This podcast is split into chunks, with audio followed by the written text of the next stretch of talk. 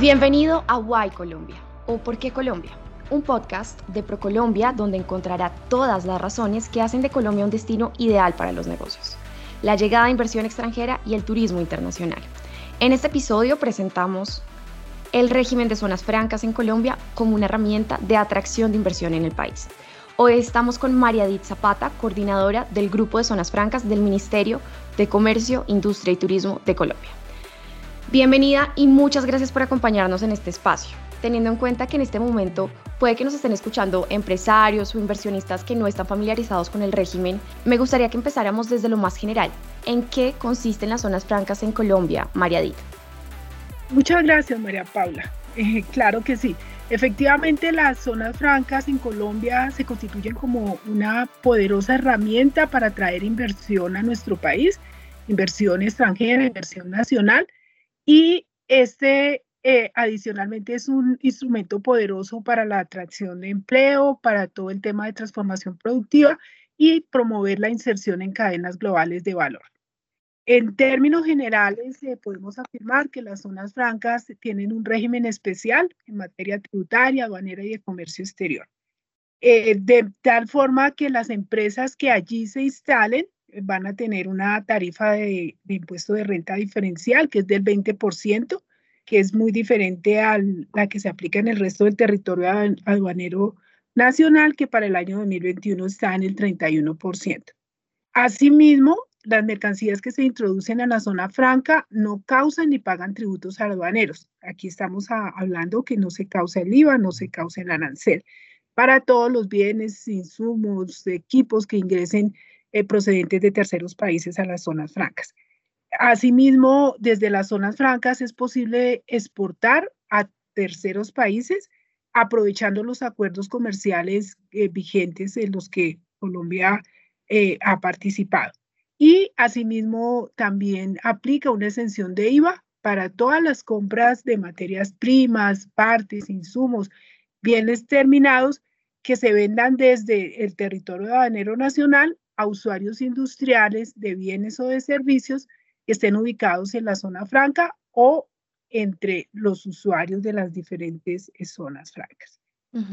María Edith, bueno, también es importante que recordemos que Colombia cuenta con un total de 120 zonas francas declaradas. 79 de ellas son permanentes especiales o, uniempresariales y 41 son permanentes. Con el fin de regular su uso, se firmó el decreto 278-278 de 2021.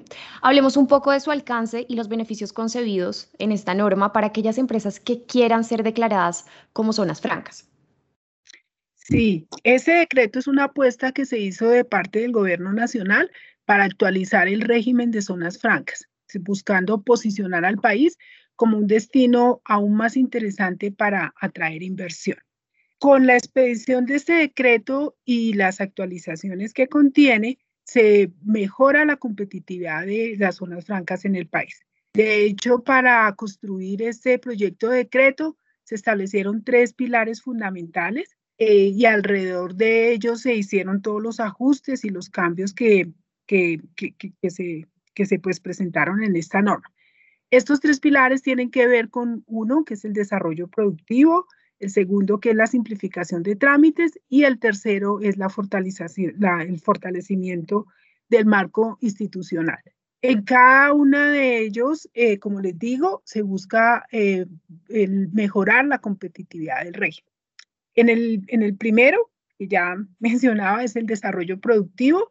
Aquí se apunta a que se pueda promover el desarrollo de proyectos empresariales que sean ambiciosos, proyectos que se orienten a la sofisticación, a la modernización, a la repotenciación del aparato productivo eh, colombiano. Asimismo, a facilitar la inserción en cadenas globales, regionales, eh, también cadenas globales y regionales de valor.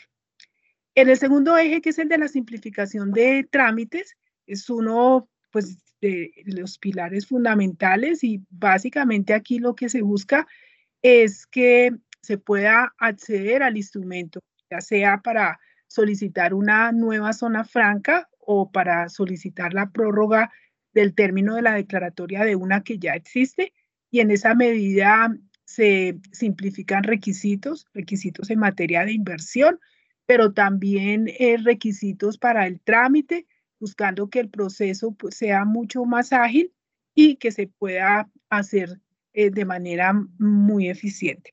Y el tercer eje que eh, básicamente apunta al fortalecimiento del marco institucional, aquí se está fortaleciendo la Comisión Intersectorial de Zonas Francas en la medida que se precisan sus funciones, se adicionó un integrante de parte del Ministerio de Comercio, Industria y Turismo, que ya no cuenta solamente con el viceministro de Desarrollo Empresarial, sino que también está el viceministro de Comercio Exterior.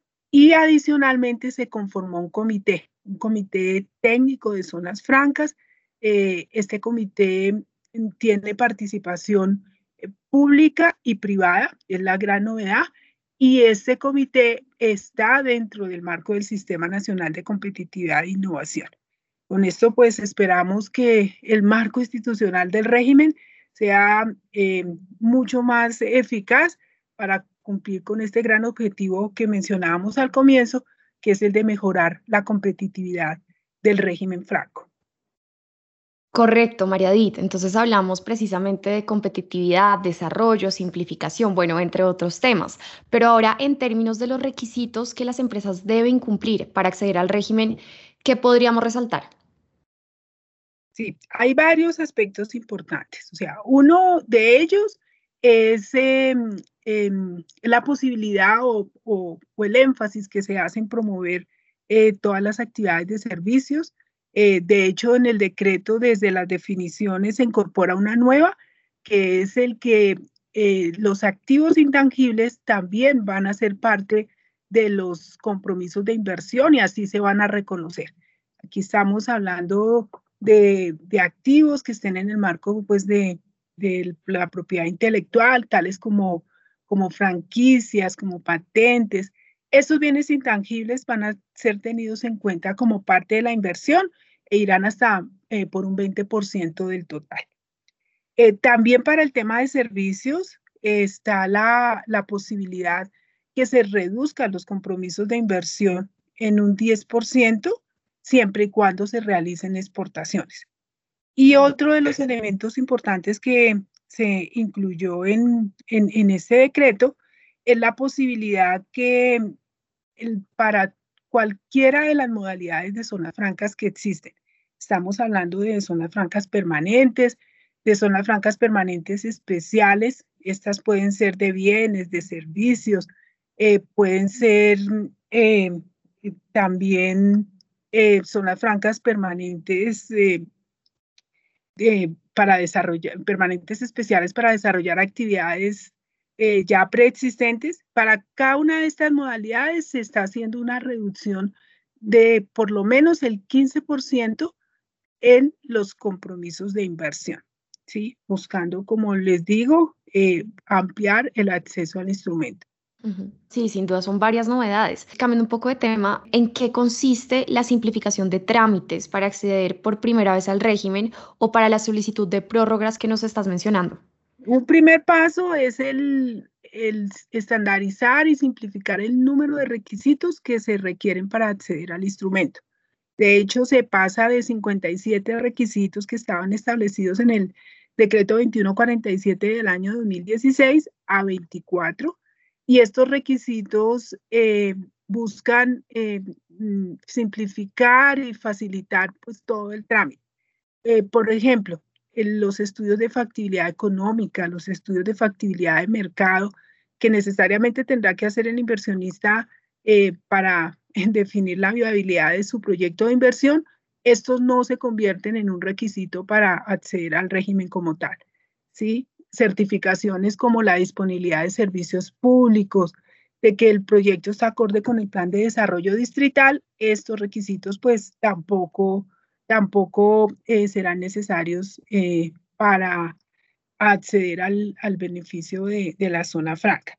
Y otro de los elementos fundamentales es eh, la reducción del tiempo que se toma el trámite para la declaratoria de una zona franca o para autorizar la prórroga del término de la declaratoria. Se pasa de un promedio de 18 meses a 6 meses aproximadamente, a partir del momento en que se realice la radicación de la solicitud de manera, eh, en, forma pues eh, correcta. ¿sí? Es, un, es un cambio importante, es reducir casi la tercera, a una tercera parte del tiempo que se estaban tomando eh, la decisión de esas solicitudes de declaratoria de zona franca. Bueno, María, y para terminar, ¿a dónde pueden acudir los empresarios si necesitan más información al respecto? Eh, claro que sí. En el ministerio tenemos eh, un, grupo pues especializado en el tema. Este grupo eh, hace parte de la Dirección de Productividad y Competitividad y ahí estamos todos dispuestos pues a atenderlo a los empresarios que quieran acceder y conocer más sobre el régimen de zonas francas para orientarlos y hacer el acompañamiento que corresponda con el propósito pues que esos proyectos se hagan realidad y finalmente pues contribuyan con las finalidades del régimen franco que es atraer inversión, generar empleo, promover el desarrollo eh, regional, eh, involucrar pues eh, tecnologías de, de, la información. Entonces en el ministerio estamos muy dispuestos a, acompañarlos y atenderlos para lo que se requiera. Bueno, así llegamos al final de este episodio junto a nuestra invitada María Dit Zapata, coordinadora del Grupo de Zonas Francas del Ministerio de Comercio, Industria y Turismo de Colombia. Esperamos que haya disfrutado este podcast. No olvide dejarnos sus comentarios, sugerencias, compartirlo a través de sus redes sociales o incluso vía WhatsApp. Si desea obtener más información sobre el decreto, lo invitamos a ingresar a nuestra página web www.procolombia.co.